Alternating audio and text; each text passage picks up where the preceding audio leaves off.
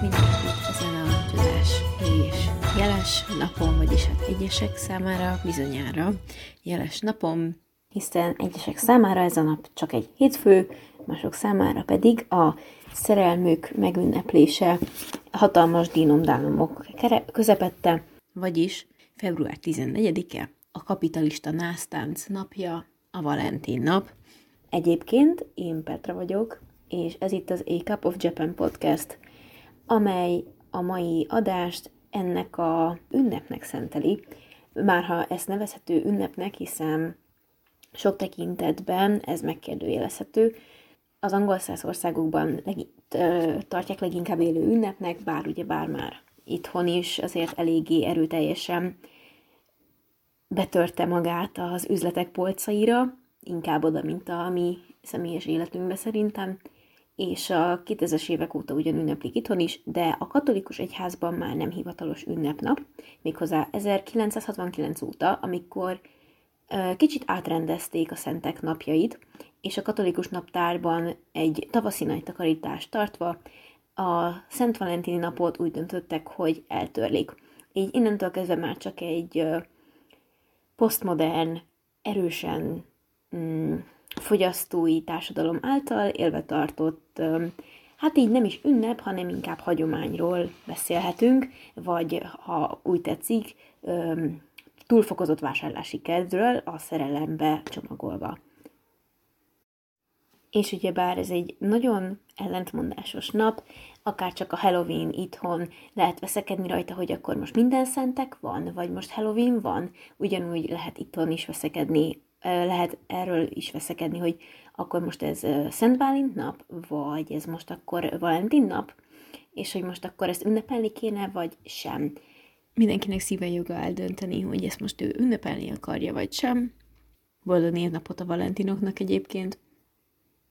Ez megint egy kicsit bőlére eresztett epizód lesz szerintem, mert itt teljesen kibontanám most mindenkinek a Valentin nap eredetét, szerintem sokan nincsenek is tisztában az, hogy most honnan is jött ez az egész. Alapvetően egyébként a február közepe már az ókortól kezdve a szerelemmel és termékenységgel kapcsolódott össze, ekkor különböző termékenységi ünnepeket tartottak. Az ókori Atén naptárában ugyanis a január közepe és a február közepe közé eső időszak, az az úgynevezett Gamalion hónapja volt, ekkor ugyanis Zeus és Hera Szent Frigyét ünnepelték, ennek szentelték ezt az időszakot. Rómában pedig február 15-e a Lupercalia napja volt. Ekkor Lupercus termékenység istent ünnepelték és neki mutattak be igen érdekes körülmények között és fokozott alkoholmámoros hangulatban általában áldozatot egy meglehetősen véres, szexuálisan túlfűtött és agresszív ünnep volt ez a kezdetekben, és nagyon nehéz meghatározni, hogy mikor is kezdődött el ennek a hagyománya, hogy ezen a február 15-i napon előzzék állatáldozattal, ö, lakomával a terméketlenséget, bevonzák a termékenységet helyette, illetve előzzék a gonosz szellemeket is ezáltal, valamint már ekkor ez a faj, ez egy, egy furcsa párválasztási rítus is kezdetét vette, ami később tovább öröklődött a történelem során. És ez már az ókorban is egy nagyon ősi ünnepnek számított, és már akkor sem voltak benne biztos, hogy miért is csinálják ezt, és amúgy mióta, amit tudni lehet, hogy egészen az időszámításunk előtti 6. századig vezethetőek vissza a gyökerei, innentől viszont, hogy ezelőtt hogyan ünnepelték, és hogy mikor kezdték el pontosan, azt viszont nem lehet tudni. Emellett felfedezhető kapcsolat a Róma alapítás, alapításáról szóló mitológia, az eredet története és a Luperkália között is, hiszen ekkor a nevéből fakadóan is, ugyebár latinul a lupa az nőstényfarkas jelent, illetve a prostituáltakat is így hívták. Így egyes kutatók feltételezik, hogy ebben a történetben valójában a farkas egy nőt is szimbolizálhat. Tehát ez a nőstényfarkas nevelte fel Romuluszt és Rémuszt, akik Mars háború isten ikerfiai voltak, és ugyebár, hát mind Zeus, egy gyanútlan, halandó asszonyt megtermékenyített, aki pedig természetesen egészséges, erős fiúkat szült neki, viszont a férje, a halandó férje ezt annyira nem díjazta, így kivetette a két gyermeket, és megparancsolta a szolgának, hogy folytsa a gyerekeket folyóba, viszont a szolga egy kosárba tette őket, és a Tiberis partján hagyta. Azonban a folyó megáradt, és így elsodorta a kosarat, ezt a kosarat pedig egy nőstényfarkas találta meg, innentől kezdve pedig ő nevelte őket sajátjukként. És ugyebár ez a két fiú felcseperedve megalapította Rómát, Róma első királya pedig Romulus lett. Így akár ez az ünnep, legalábbis ezt most én feltételezem, akár a Róma alapításáig is datálható. Az is erősíti az összefüggést, hogy a Luperkáliát azt több helyen is tartották Rómában, a Luperkál barlangban, a Palatinus dombon, illetve egy nyitott közösségi téren, amit komitiumnak neveztek. Ezeken a tereken, területeken pedig ünnepelőti megtisztítási rítust végeztek, méghozzá úgy, hogy Lupercus Istennek kijelölt papok kecskéket áldoztak Istenüknek, és ezt követően pedig rituálisan bort fogyasztottak. Egyébként ezen az ünnepen általában a fiatal férfiak vettek részt, méghozzá mesztelenül, és a papok is mesztelenül végezték az áldozat bemutatását, majd mindezek után egy szakrális, szertartásos késsel kenték fel magukra a kimúlt állatvérét, és ezt nagyon jól, jól szórakoztatónak tartották, mert elvileg nagyon nagy nevetések kísérték ezt az egész rítust. Ezt követően pedig egy lakomát ültek, mi mást ülnénk egy állat lemészárlása után, ugyebár, és hát ugyebár pazarolni nem szabad, így a feláldozott kecske bőréből szíjakat hasítottak, és azokat mesztelenül lobogtatva rohantak végig Róma utcáin, és igyekeztek minél több nőt megcsapkodni vele, hogy ezáltal a termékenységnek a termékenység istenének bemutatott áldozat révén őket is még inkább megtermékenyítsék. Mellesleg ezeket a kecskebőrből készült szíjakat, amiket vagy magukra tekertek, vagy, vagy lóbáltak és csapdostak vele, azt februárnak nevezik, így feltehetően innen származik a február elnevezés is.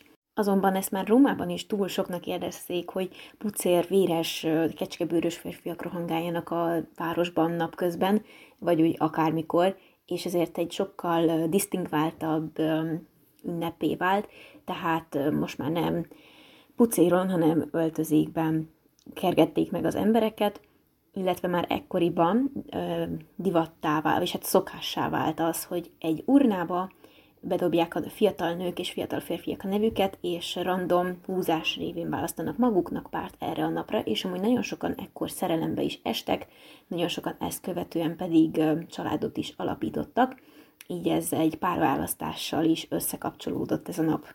Viszont az ünnep ö, nyilvánvaló agresszivitása, ősi pogány gyökerei miatt, valamint a kereszténység elterjedése, majd megszilárdulása és intézményesítése következtében megszüntették. Méghozzá 498 körül első Gelázius pápa volt az, aki megszüntette a keresztény hittel össze nem egyeztethető pogány szertartást, és átformálta méghozzá Szent Valentin, vagy más néven Szent Bálint ünnepére illetve február 15 helyett február 14-ére került át az ünnepnap, amely immáron Szent Valentin mártíromságának állított emléket, ugyanakkor nem valószínű, hogy a szerelem, szenvedély, szeretet képviselése vezérelte a pápát, hogy ezt az ünnepet létrehozza. Ráadásul a legtöbb esetben a keresztény közösségekben nem reklámozták és nem támogatták a Valentin nap ünneplését a kezdetekben, hiszen nyilvánvaló volt, hogy pogány rítusokon alapul, illetve a pogány rítusokat hát kvázi helyettesíti. A történészek szerint leginkább a Luperkália ellensúlyozására rendelték el ezt az ünnepet, illetve hogy a tovább erősítsék a kereszténységnek a hatalmát, egyfajta szerintem legalábbis népszerűsítő erőként is szolgálhatott, hogy a szerelmet és a szeretetet úgymond promótálják ezen a napon. Egyébként hasonló történt a Szent Iván éjszakával is, ugyanis a téli napforduló is egy pogány ünnep volt, ami a kereszténység egyeduralomra törése miatt ugyebár Szent Iván éjszakára neveztek át. De ki is volt ez a mártír Szent Valentin? Több elmélet is kering a történészek között, viszont Valentinus néven több történelmi alakot is megemlíthetünk. A katolikus lexikonok jegyzenek három különböző Valentinuszt, és mindhárman mártír halált haltak, és közel ugyanakkor éltek, viszont a korai mártirológiák mindhármuk nevét valamilyen úton, módon február 14-éhez kötik. Az egyikük egy római pap volt, aki a harmadik században kapta meg a mártíri címet, és róla le, annyit lehet tudni, hogy a Via Flaminian van eltemetve, a második egy püspök volt a mai Terni területén, szintén a harmadik század második felében szenvedte el mártír halálát, és ugyanitt van eltemetve a Via Flaminia, és a harmadik a egy észak-afrikai területen halt meg, viszont az ő életéről nagyon keveset lehet tudni. Emellett ezen felül az ünnephez köthető egy korábban élt Valentinus nevű római püspök jelölt, nagyjából az időszámításunk elő szerinti 140 körül élt, egy keresztény gondolkodó volt, ahogy említettem, ugyebár egyházi személy, és nagyon különbözött a gondolkodásmódja a többi keresztény tanítótól, gondolkodótól, mivel úgy vélte, hogy a szerelem központi helye a házastársi ágy. És így a munkáiban is ezt hangsúlyozta, szerinte a testi szerelem nem egy idegen és elképzelhetetlen tabu dolog, ami viszont a korban ugyebár sokak számára egy, egy nagyon is taszító és tabusított dolognak számított. Számos történet kering róla, és a legtöbbje minden bizonyal ebben a második századi korban jöhetett létre. Alapvetően ő börtönbe jutott a megkeresztelkedése miatt, és magát az ekkori császárt, Claudius-t is megpróbálta a keresztény hitre téríteni, viszont ezt egyértelműen elutasította a császár, és börtönbe vetette, valamint megparancsolta neki, hogy tagadja meg a hitét, hogyha ezt nem teszi meg, akkor pedig megölleti. Ő viszont természetesen elutasította a hitének megtagadását, így lefejezték. Úgy tartják, hogy a bört- bebörtönzésekor megismerte a börtönőre vaklányát, Júliát. Ez egy szerelem első látásra volt, mármint Valentinus részéről, és mielőtt még a kivézésére elvitték, egy gyorsan lefirkantott levelet adatot át, vagy küldetett Júliának, ezen pedig az szerepelt, hogy a te Valentinuszottól. Ugyan nagyon sok homályos volt van Valentinus életében, és több embert is kivégeztek e, ilyen néven, méghozzá Claudius uralkodása alatt.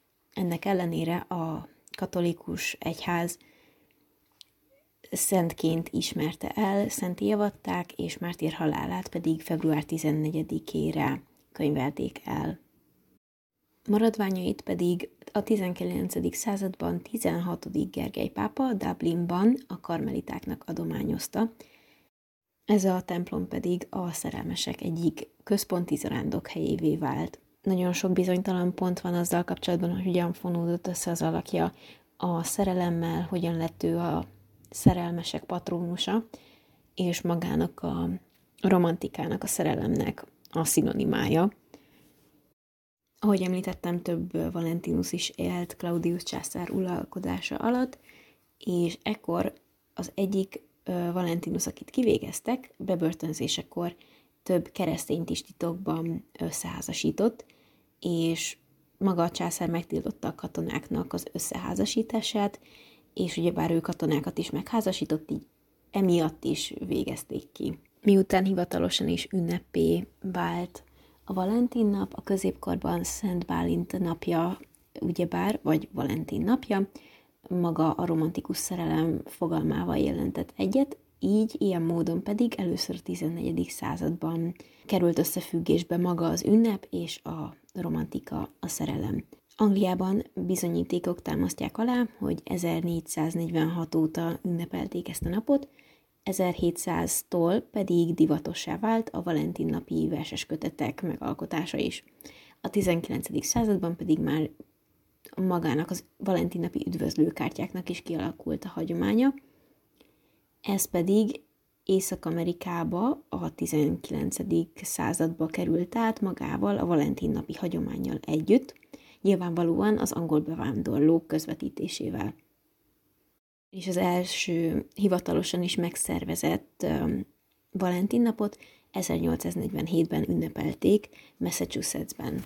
Egyes kutatók szerint Afrodité fenekét szimbolizálhatja a Valentin nap ikonikus szimbóluma, a stilizált szív ábrázolás, aminek természetesen a biológiai szívhez semmi köze, állítja a Valentin nap eredetét és szimbolikáját kutató Galdino Pranzarone professzor. Természetesen minden kijelentést egy cáfolat követ, így ezt az állítást is cáfolta egy Erik Jéger nevű kutató, aki nem mellesleg a szívkönyv írója, ő pedig ugyebár a szívszimbolikát kutatja.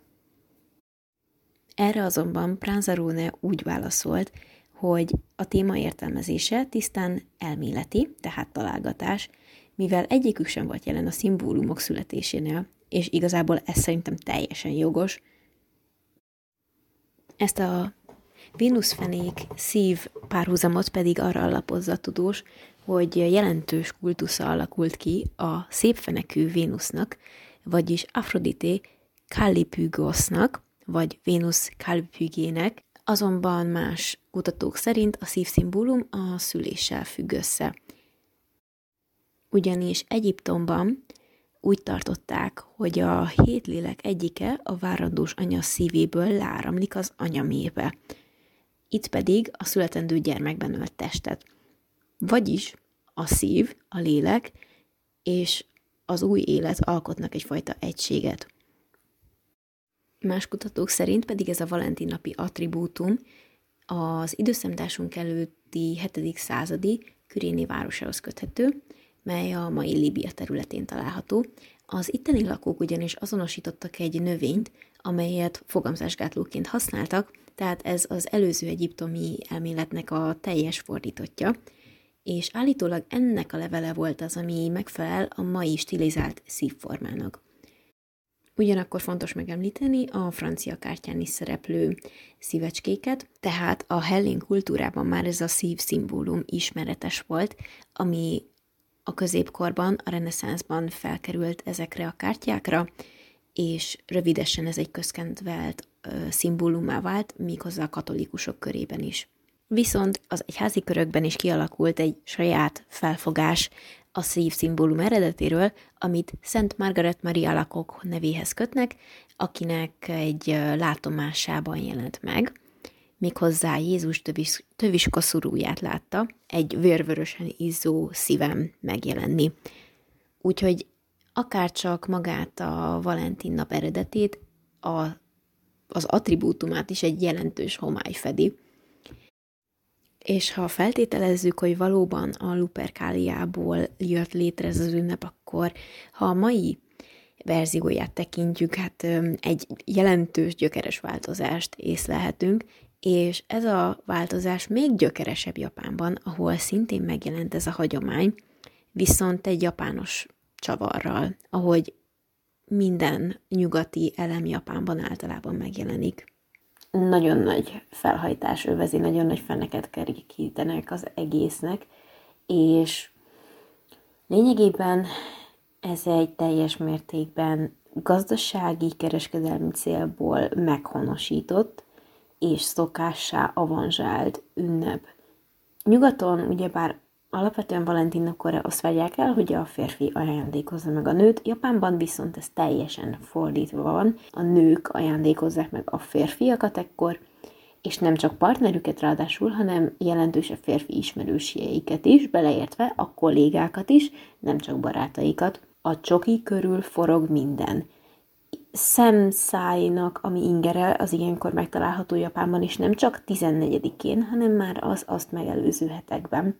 Sőt, komoly előrendelési procedúra előzheti meg az, a csoki vadászatot.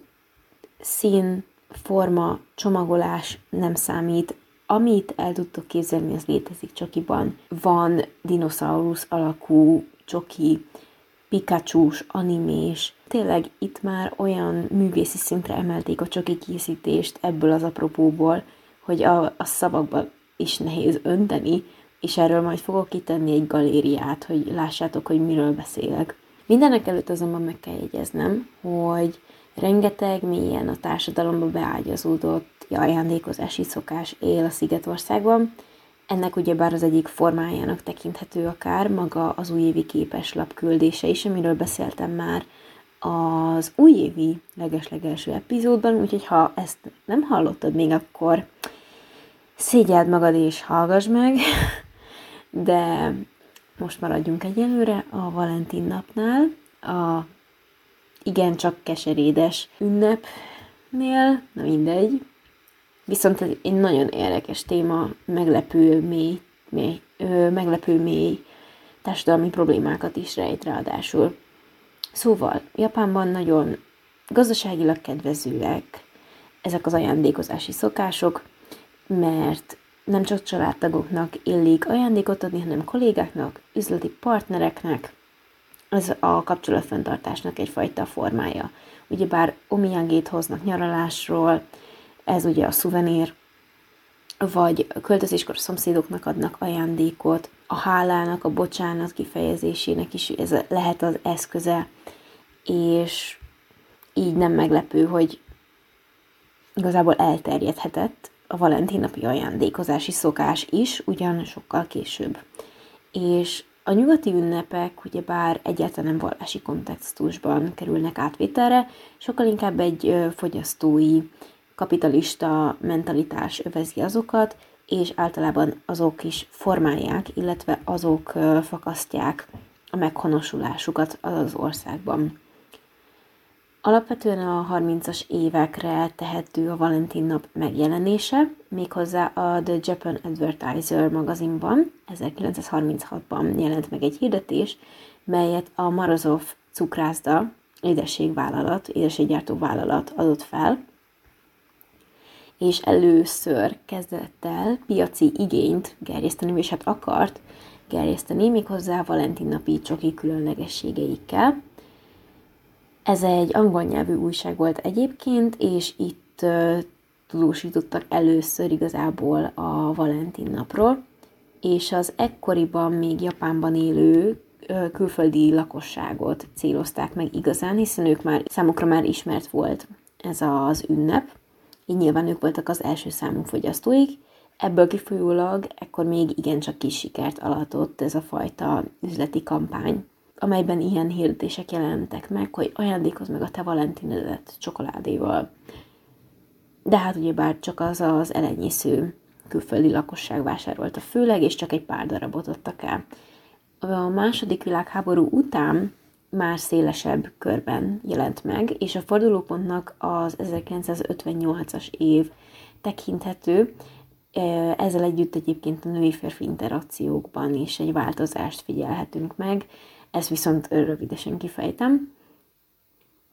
A Mériz nevű, szintén édesség, főleg csoki gyártó cég volt az, amely nyilván abból az indokból, hogy a csokoládét népszerűsítse, ezzel önmaguknak profitot generáljon, kijelentette, hogy a nők fejezzék ki a szerelmüket csokival, és innentől kezdve, bár nyilván egy hosszú időbe telt, mire ez bekövetkezett, de az egyik legnagyobb kereskedelmi vállalatról is ö, beszélhetünk, főleg ennek a kampánynak a révén, valamint ez a kampány már elhintette egyfajta, nem tudom mennyire nevezhető ez a mai szemmel nézve feminista mozgalomnak, de a női-férfi kapcsolatokban a női érzelmek kifejezését, a az ez, erről való nyitottságot ez a kampány, még ha profitszerzés ö, céljából is, de elhintette. De időbe telt, ahogy említettem, még a csoki ajándékozása divattá vált, illetve maga a csoki vásárlása is divattá vált, és innentől kezdve kezdtek el új marketing stratégiákkal előállni, és úgy mutatták be a reklámokban és hirdetésekben, jó, nem tudok beszélni, mindegy.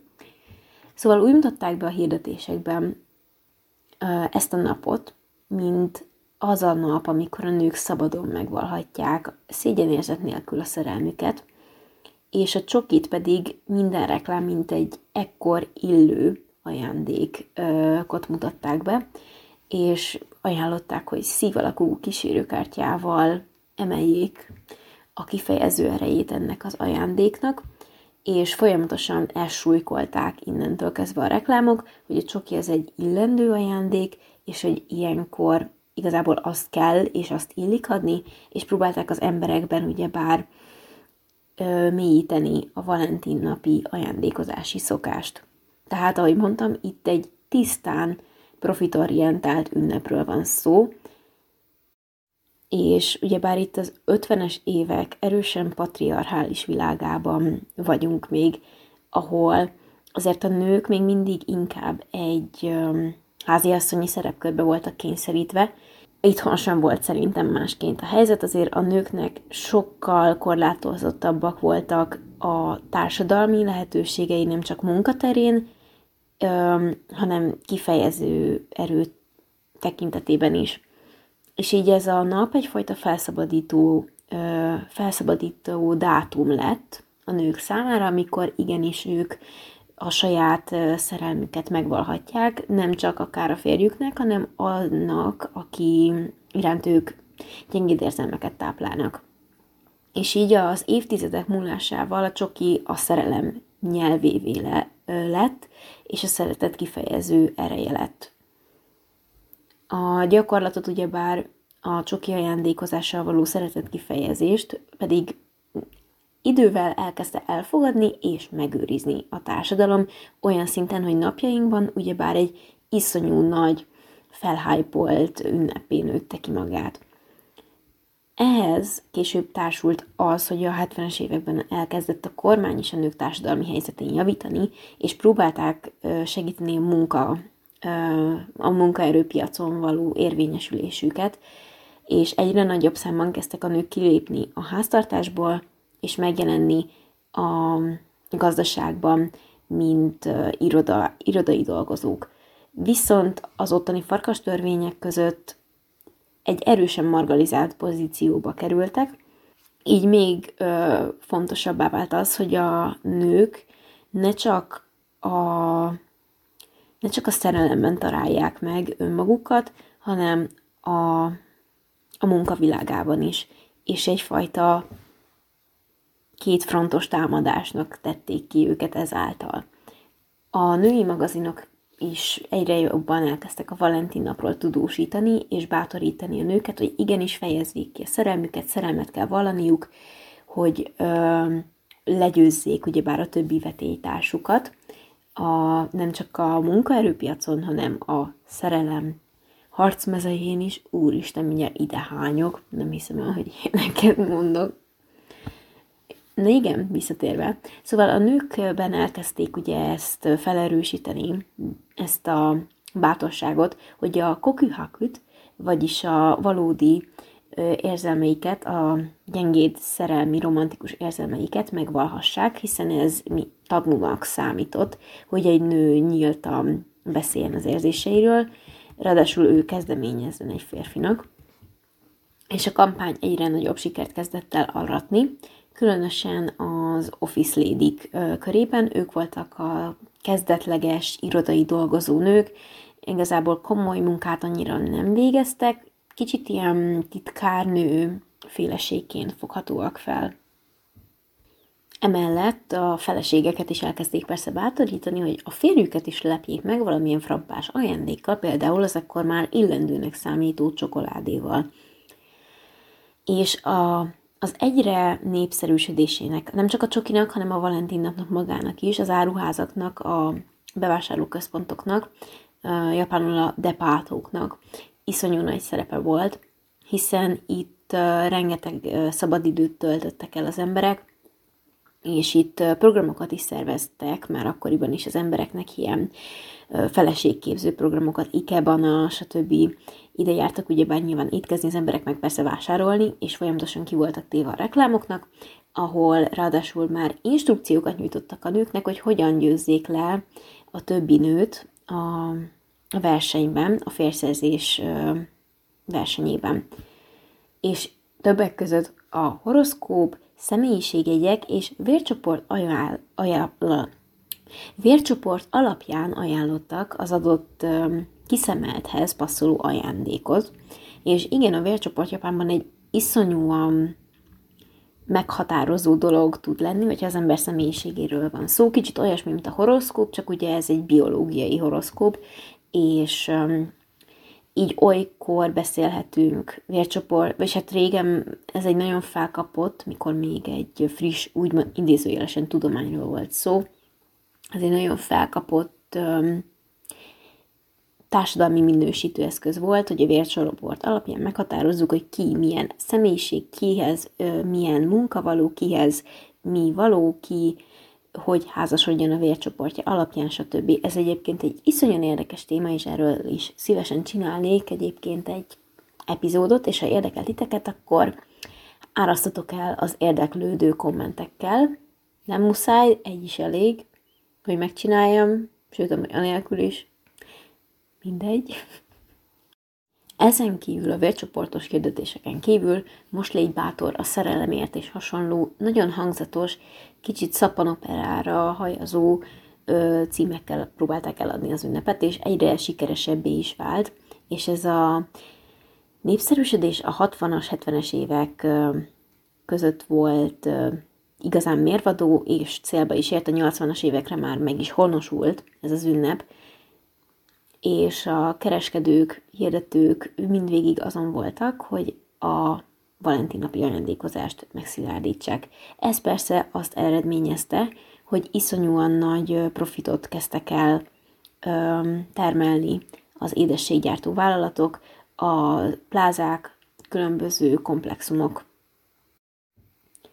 És tényleg minden létező csoki amit el tudtok képzelni, az itt megtalálható. Nyilván ilyenkor már az éttermek is külön kiadással készülnek a Valentin napra a Starbucksot, hogyha említem, szerintem az így sokat elmond, és a számok is elég beszédesek, hiszen az éves csoki fogyasztás 20%-át ezen a napon szerzik be és eszik meg a japánok, és mivel itt egy 130 millió fős országról van szó, így ezért ez nem kevés, ráadásul hogyha átlagban egy nő 15 férfi ismerősének vesz mondjuk csokit, az azért így rengeteg.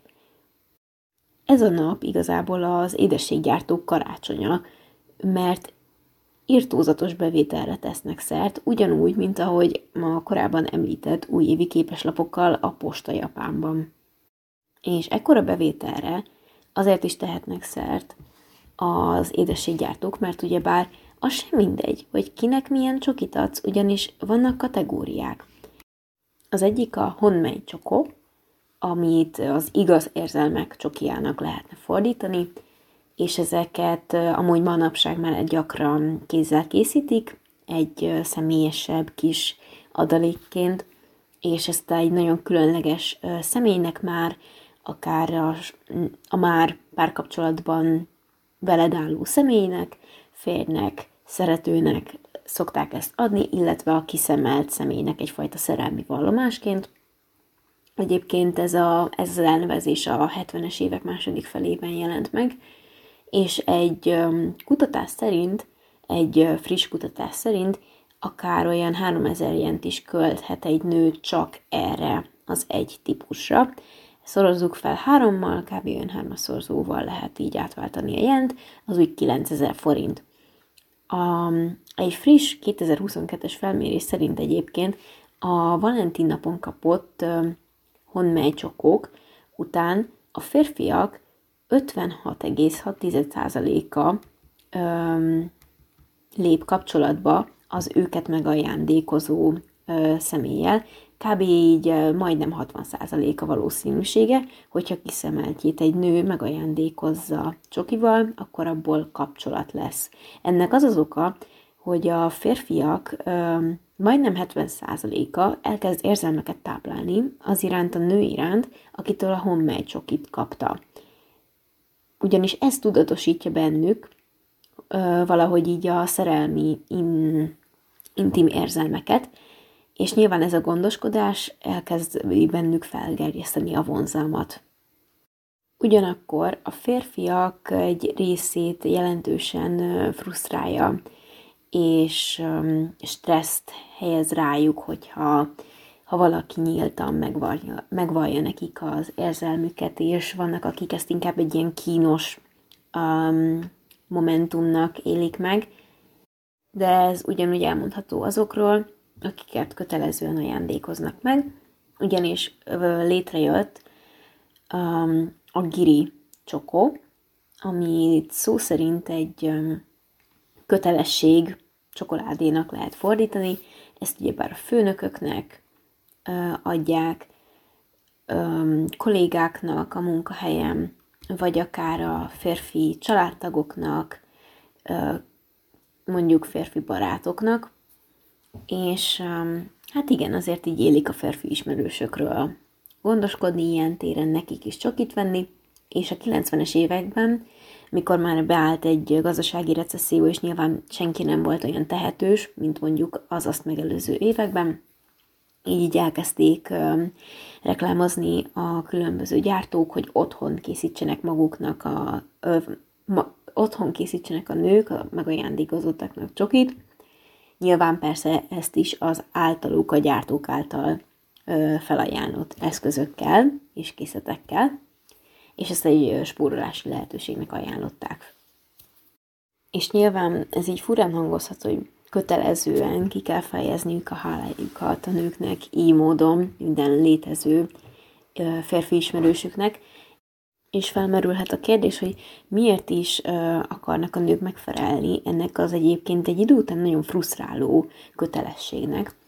És uh, a nőknek majdnem 50%-a egy kutatás szerint uh, azt mondta, hogy egy sokkal uh, gördülékenyebben kommunikáló munkahelyet eredményezett az, hogyha ők megajándékoztat csokival valakit a munkahelyükön, illetve egy kb. 20%-uk mm, úgy érezte, vágyat érzett arra, hogy boldogá tegye egy ismerősét vagy munkatársát. Említették azt is, hogy így általánosságban szeretnének egyszerűen csak hálájukat kifejezni azoknak a férfi munkatársaiknak, akik segítették őket az évek alatt.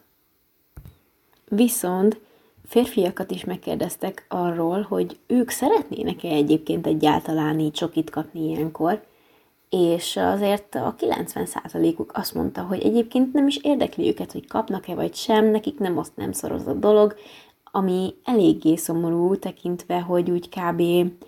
500 jent költenek egy csokoládéra fejenként a nők.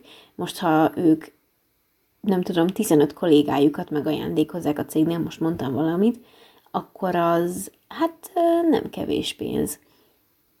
Mi több egyébként, közel 40%-uk azt mondta, hogy egyébként ő inkább meg se akarja kapni ezt a kötelező csokit. Most az, hogy ennek milyen ok áll a hátterében, az megint egy másik kérdés.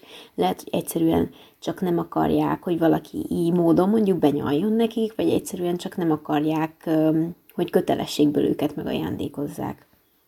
Ugyanakkor egyre inkább megfigyelhető egy percepcióváltás a nők körében is, és sokan elutasítják a kötelező és nem kevés stresszel járó ajándékozást. Gondoljunk bele abba, hogy a karácsony is nekünk a, milyen stresszel jár, hogy megtaláljuk a megfelelő ajándékot. És nyilván itt azon is ö, ö, nagyon, az is fokozza a frusztrációt, hogy most ö, ki fog megsértődni, milyen kolléga, milyen főnök, hogyha nem veszünk neki esetleg csokit, mert ezt nyilván nem feltétlenül tudja az adott hölgy, hogy most a másik amúgy leszarja az egész napot, és nem akarja, hogy őt megajándékozzák, valamint azért így elég zavaró lehet az, hogy mondjuk egy olyat megajándékozzunk, akit nem is kedvelünk egyébként, csak ugye kötelező, mert benne van a nevében, hogy kötelező csoki, és mindezt azért, mert illik, vagy hogy ne sértsük meg a másikat, és ne haragítsuk őket magunkra. Így egyre több munkahelyen egyébként kezdik elhagyni ezt az ajándékozási szokást, és egyre többen fordulnak a felé az irányba, hogy inkább a családot, a női barátokat, meg természetesen a szerelmük tárgyát, és hát bocsánat, nem tárgyasítjuk a férfiakat sem, szóval a szerelmüket is megajándékozzák, illetve magukat, ugyanis van még itt néhány csoki típus, amit ilyenkor szokás ajándékozni. Az egyik a tomocsokó, ez általában a női barátok között ajándékozott, vagy akár a férfi barátaikat is megajándékozhatják ezzel. Ahogy említettem, most már egyre inkább divatba jött az, hogy a nők, mivel ma már azért nagyon sok nő önellátó, így egy elég stabil egzisztenciával rendelkezik ahhoz, hogy önmagát kényeztesse ilyenkor, így megengedheti magának, hogy igenis megvegyen egy doboz amúgy drágább bombont ilyenkor, mert megérdemli, mert kidolgozza a belét érte. És ezt uh, Jibun csokolak, vagy manapság már Mai csokonak, másik neve még, ami a 2000-es évek elején volt használatos, a Gohobi csokó. Illetve beszélhetünk még egy típusról, a Gyaku csokóról, amit általában nők és férfiak váltanak, viszont itt már a férfi adja a nőnek, és itt is általában valamilyen szerelmi, intim viszony van a két fél között. Ráadásul most a koronavírus terjedésével is egyre többen indokolták azt, hogy csak maguknak ö, veszik ö, a csokit, azzal, hogy ugye tartják a társadalmi távolságot a többi embertől, így nem annyira szívesen lépnek közeli kontaktusba, és ezért inkább maguknak veszik meg az édességet, erre pedig persze reagáltak nyilvánvalóan a kereskedők, és egy speciális szekciót állítottak fel, ahol fertőzés ellenes lépéseket tettek ö, annak érdekében, hogy akár ne csak magadnak, hanem azért mégis a szerettednek is vegyél csokoládét. Ezzel együtt viszont megfigyelhető az, hogy a férfiak is elkezdtek most, mivel a social distancing révén kevesebb, kevesebbet találkoznak nőkkel, kevesebb csokit fognak kapni, elkezdtek ők is most maguknak vásárolni csokit, és nagyon érdekes belegondolni abba, hogy egyébként így a járvány esküszöm minden részben előjön, de nem akarom, de olyan szinten formálja az életünket, és ez a példa is nagyon jó a szemlélteti szerintem, hogy így ilyen piti dolgokban is befolyása van ennek a szaros járványnak, aminek remélhetőleg tíz éven belül vége lesz. És persze, ott vannak azok a férfiak, akik hát amúgy sem kapnának mondjuk csokit, mert nincsen szerelmük, munkahelyen meg nem kapnak, és van, aki ezt kínosan éli meg, és ez nekik is hatalmas nagy dilemmát és frusztrációt okoz. Így 2013-ban ajánlottak egy úgynevezett Valentin napi biztosítást, egy ilyen Valentine's Day Insurance-t, aminek az a lényege, hogy a férfi előfizet erre a szolgáltatásra, és akkor ő egy, egy bizonyos hölgytől, nyilván, akinek fizetett a szolgáltatás révén, küld neki csokit. Most kérdés, hogy ez mennyire kellemetlen, hogy fizetnie kell azért, hogy őt megajándékozza valaki. Tehát kb. kvázi ugyanott vagyunk vele, hogy önmagát ajándékozza meg, vagy az a kínosabb inkább a társadalmi szemszögből nézve, hogy meg senki nem ajándékozta meg őt. De a kereskedők mindenkire gondoltak, senkit ne érjen az a fájdalom, hogy rá senki nem gondol, és nem kap semmit Valentin napon. Mert hát igen, továbbra is a profitot kell hajszolni, és minden áron el kell adni minél többet mindenből. Egyébként ez a szolgáltatás hogy kb. 500 ilyenbe kerül, nem tudom, azóta drágult el, megmondom őszintén, hogy ezt nem tartottam olyan fontosnak, hogy megnézem. De még így is talán, talán jobban járnak azok, akik előfizetnek erre a szolgáltatásra, mert hogy egy hónappal később, március 14-én viszonozni illik, kell a Valentin napon megkapott ajándékot a nőknek, ugyanis ez az a nap, ez az az ünnep, amikor a férfiak ajándékozzák meg hivatalosan a nőket. Ugyanígy működik, hogy akitől kaptak, azt ugye bár megajándékozzák viszont. Ez a fajta adok-kapok, ez ugyanúgy benne van a japán kultúrában, hogy illik viszonozni az ajándékot, és ez az egy hónap az a maximum időintervallum, amit úgy ki lehet várni az ajándékviszonzás folyamatában. Ezt amúgy White Day-nek nevezik, és a 80-as évek első felében jelent meg, méghozzá egy fukókai édességbolt az Ishimura Manseido kampányának keretében jött létre ez a nap, ugyanis ez volt az az első üzlet, amely 1977-ben elkezdett májvacukrot, pillecukrot gyártani, mint egyfajta hála ajándék, amit a férfiak adhatnak a Valentin napért cserébe. Később azonban ezt az édességgyártókkal karöltve szilárdították meg ezt a szokást. Egyébként a az édességboltnak az elnöke azután jutott erre az ötletre, hogy elolvasott egy női magazinban egy olvasói véleményeket tartalmazó robotot. Vagyis gondolom ebben az szerepel, hogy a nők szeretnének ö, valami viszonzást kapni azért, hogy ők gondolnak a férfiakra a Valentin napon. Hivatalosan pedig a március 14-e, tehát az egy hónappal későbbi nap lett a White Day, és az ebben rejlő gazdasági nyereségtől hajtva a Nemzeti Édességipari Szövetkezet 1980-ban meghirdette a Fehér Nap a Szerelemért kampányt, hogy majd a következő évben a Küldj cukorkát, édességet a lánynak, akit szeretsz kampányt, és tovább ö, igyekeztek ugyebár ismét csújkolni az emberekben azt, hogy tessék szépen viszonozni azt, amit adtak neked, és 1984-ben már akkor sikere volt a White kampányának, hogy a készletet a teljes egészében elkapkodták, így ezzel együtt meg is szilárdult maga az ünnepnap is. Észrevehető az is, hogy egyébként a Valentin nap itt azért nem teljes egészében a, a szerelmesekről szól, hiszen itt ugyebár kollégát, munkatársat, ismerősöket, barátokat megajándékozol, családtagokat is, és ez a, leginkább azért van, mert már van egy nap a szerelmeseknek, és ez a karácsony meglepő módon, ugyebár ez is egy olyan nyugati ünnep, amit egy teljesen más fordulattal honosítottak meg Japánban, és ilyenkor karácsonykor illik rendezvúra vinni valakit, igazából ott az a kínos, hogyha nem randizol karácsonykor, karácsony estéjén, és ha valaki látott animét, akkor annak ismerős lehet ez a téma, hogy van egy olyan rész, amikor a fő téma az, hogy kivel mész randizni karácsony este, kivel mész el megnézni a karácsonyi kivilágítást, és a többi illetve ilyenkor szoktak ugyebár a párok is drágább étterembe menni, valamilyen hotelban megszállni, szóval ilyen nagyon fancy, igazi ronyrázós dolgokat ilyenkor szoktak egymásnak adni, ékszert, stb. Illetve visszatérve White napra, és arra, hogy most a férfiak miért is nem akarnak egyébként kapni Valentin napkor csokit, és hogy miért is szarják le egyébként ezt az egészet, Azért, mert ugyebár akik megajándékozzák őket, őket vissza kell ajándékozni.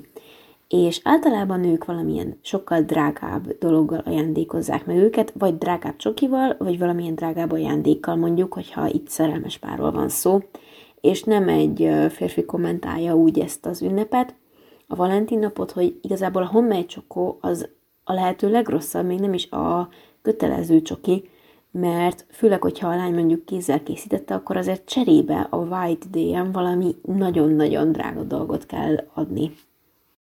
Illetve a férfiak ellenérzése a Valentin nappal szemben az úgymond egy elég radikális formát is öltött, hiszen az úgynevezett Kakumeiteki Himote Domei szervezet, minden évben Valentin nap ellenes tüntetéseket tart, tüntetést tart. Őket a magyarul a népszerűtlen férfiak forradalmi csoportjának vagy szervezetének lehet fordítani. Hát, hogy is mondjam, már a név maga elég elgondolkodtató, és szerintem nem véletlenül nem olyan népszerűek ezek a férfiak.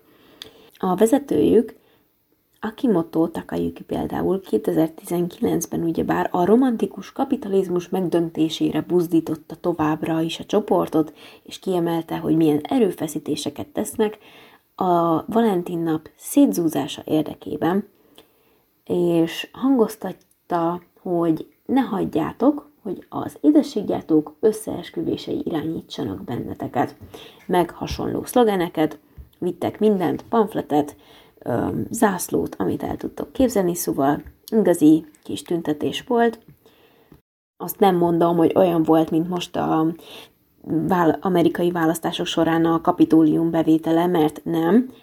Ö, eléggé nem lehet komolyan venni szerintem ezt a csoportot, mert a videókon láthatóan, akik tartják az ászlót, igazából ők ö, elfolytva röhögnek, miközben beszél az amúgy elvileg tisztelt elnökük. Szóval elég érdekes egyébként a karácsonyi randizás és maga a karácsonyi költekezés ellen is tüntettek, szóval igazából minden ellen is tüntetnek.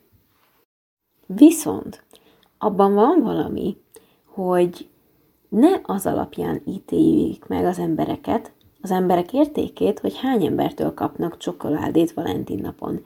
Ez is az egyik ö, dolog, amiért harcolnak, és ebben viszont rohadtul igazuk van, és abban is, hogy nem helyes, hogy kigonyulják a népszerűtlen embereket emiatt, vagy nem helyes, hogy emiatt lesz valaki népszerűtlen, mert nyilván, ahogy említettem, ez a férfiakra is egy társadalmi nyomást helyez, hogy most ö, kitől mennyi csokit kapnak, hiszen mára ennek egy nagyon nagy jelentősége lett. Ugyanakkor úgy nehéz komolyan venni az igényeiket, hogyha a Valentin nap szétzúzását célozzák meg, Ráadásul láthatóan még a résztvevők sem veszik komolyan a vezetőjüket, így nem nagyon lehet hitelt adni ilyen emberek szavának szerintem. Viszont az alapkoncepció, hogy ezért ne stigmatizáljunk embereket, mert mondjuk ők nem vesznek részt egy adott szokásban, mert nekik az nem kenyerük, abban viszont igazuk van, tagadhatatlanul.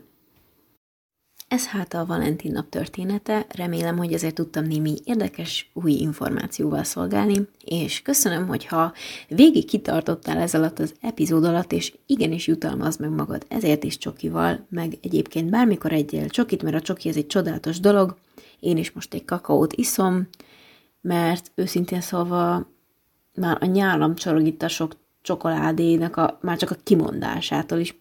Szóval köszönöm, hogyha meghallgattad ezt az epizódot, és megtaláltok az Instagramon, a Cup of Japan podcast néven, illetve e-mailben is uh, tudtok írni nekem témaötletet, véleményt, építő kritikát, építő kritikát, és találkozunk két hét múlva a következő epizódban. Ja igen, és tök mindegy, hogy hogy töltöd a hétfőt, mert ez Szerintem csak egy hétfő, de azért vegyél magadnak csak itt jó kifogás arra a Valentin nap, hogyha nem szeretnéd támogatni a kapitalista kizsákmányolást, akkor persze ne, ha kommunista vagy, akkor szintén ne támogasd a, kapi- a kapitalizmust.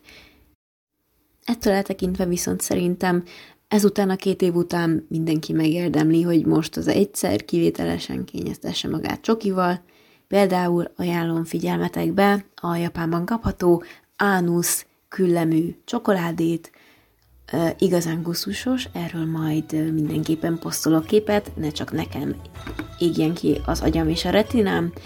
Szóval ezzel kívánok nektek boldog hétfőt, és aki ünnepli, annak Valentin napot. Találkozunk két hét múlva a következő részben. Sziasztok!